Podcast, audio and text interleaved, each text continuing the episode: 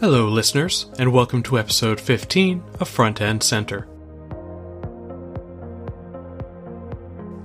While a lot of time and effort goes into user interfaces, user experience, and what happens functionally in the user's browser, it's important to take the time to consider the length of cable and airwaves between your website's host and your visitor's browser. Even casual web users are often aware of the little lock symbol in the address bar that accompanies a secure HTTPS page. There's been a push in the last few years for increased awareness of security on the internet, and it's a great indicator that things are on the level for a website. When you're doing online banking, dealing with sensitive documents, or more, that little lock provides a sense of actual security. What's going on behind the scenes, though, and what makes the big difference between plain old HTTP connection and its more secure, sexy sibling, HTTPS. While a lot of the nuances and implementation may seem more tied to the back end of web development, having at least a solid grasp of the concept is crucial for front end designers and developers alike. Let's start with the role of both and what issues arise when we rely on just HTTP. When you hit enter on google.com, a few specific things happen. First, your browser searches DNS for the IP address associated with that particular domain name. If you filled out a search or other kind of form, that data is sent alongside to the server, waiting at the other end of the IP address. That server then responds, sending web pages, media, or other forms of data, depending on the request. It's also possible that it requests resources to be sent from multiple locations, like spreading multiple images across a diverse content delivery network to minimize load times for your user. While HTTP is the protocol wiring that makes all of this possible, it's also a problematic little enabler. The traffic in both directions, from browser to server and vice versa, is traveling in a very unprotected way. Anyone with a little bit of knowledge and access can view that information and copy it for themselves. Banking, passwords, and other secure topics are the first concerns raised by developers and users alike. Unprotected use of HTTP also opens the dangerous door of receiving altered resources on the return trip from the server to your browser. Without any sort of security concerns, even without sensitive data being exchanged, an attacker could drop extra, unsavory bits of code or media into your browser with you none the wiser. So, what's the big gain with HTTPS? Encryption. Encrypting the information passed both ways between browser and server makes every interaction substantially safer for all involved. Whether you're handing over your passport number or just browsing Reddit, an HTTPS connection ensures no one in between is seeing or changing the contents of your browsing. HTTPS is as reliable as it is thanks to the certificate issuing authorities responsible for keeping records and identities up to date. While absolutely anyone can sign a security certificate and apply it to their own servers, modern browsers make sure to check how much actual weight that security holds. Self signed certificates will, at best, alert the user to not being on an actually secure connection at worst, the browser will block the page and alert the user to suspicious and potentially harmful deception, encouraging them not to visit the site in question at all.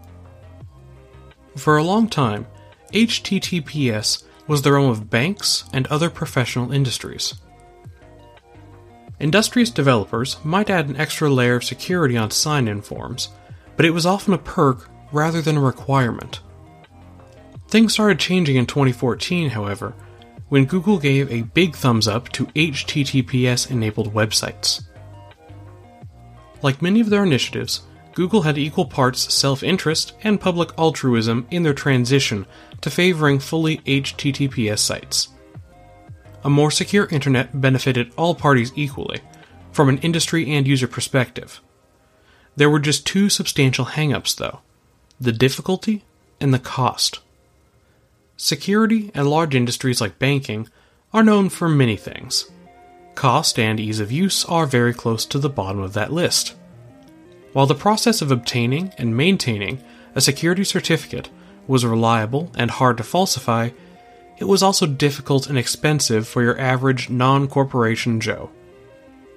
Once the doors opened on increasing use, though, prices uh, and methods of acquisition became more mainstream. Many companies popped up to act as middlemen between consumers and the big trusted certificate handlers. Another project has come into light recently that puts an even better foot forward called Let's Encrypt. It's a service provided by the Internet Security Research Group and has some very particular and important tenets. Its certificates are free. They can be automatically acquired, confirmed, and renewed. They are every bit as secure as the existing providers and have completely open transparency of their records to the public. Above all, they are open and cooperative with their automatic issuance and renewal methods, encouraging the worldwide community to create services and ideas on top of their existing work. Let's Encrypt is backed by some very large names that ensure its high quality and enduring status. Mozilla, Akamai, the EFF, Facebook, and many more groups support the cause. I recently used Let's Encrypt to add security to my own hosting for my personal site, lantizer.com, to fec.fyi, and many other client sites I host. Having made similar efforts a couple years ago without their assistance, I can confidently say that Let's Encrypt has improved the process an endless amount. HTTPS is important for front end specialists to pay close attention to, because we can often be the gatekeepers that make or break a successful implementation. As you assemble your next site, take a look at all the resources you're pulling. Are all of your external scripts coming from a secured connection? If you have images on a CDN, are they accidentally coming through on an HTTP connection? What sort of limitations does your ad network impose on you? A website that's 90% HTTPS secured isn't really secure at all. A user's browser will alert them immediately or completely block the offending requests if it detects an unsecured resource being called on an otherwise HTTPS specified page. Speaking of impeccable HTTPS websites, who's been watching the entries start coming in for the 10k apart competition this month? There's already a wide variety of really unique front end projects.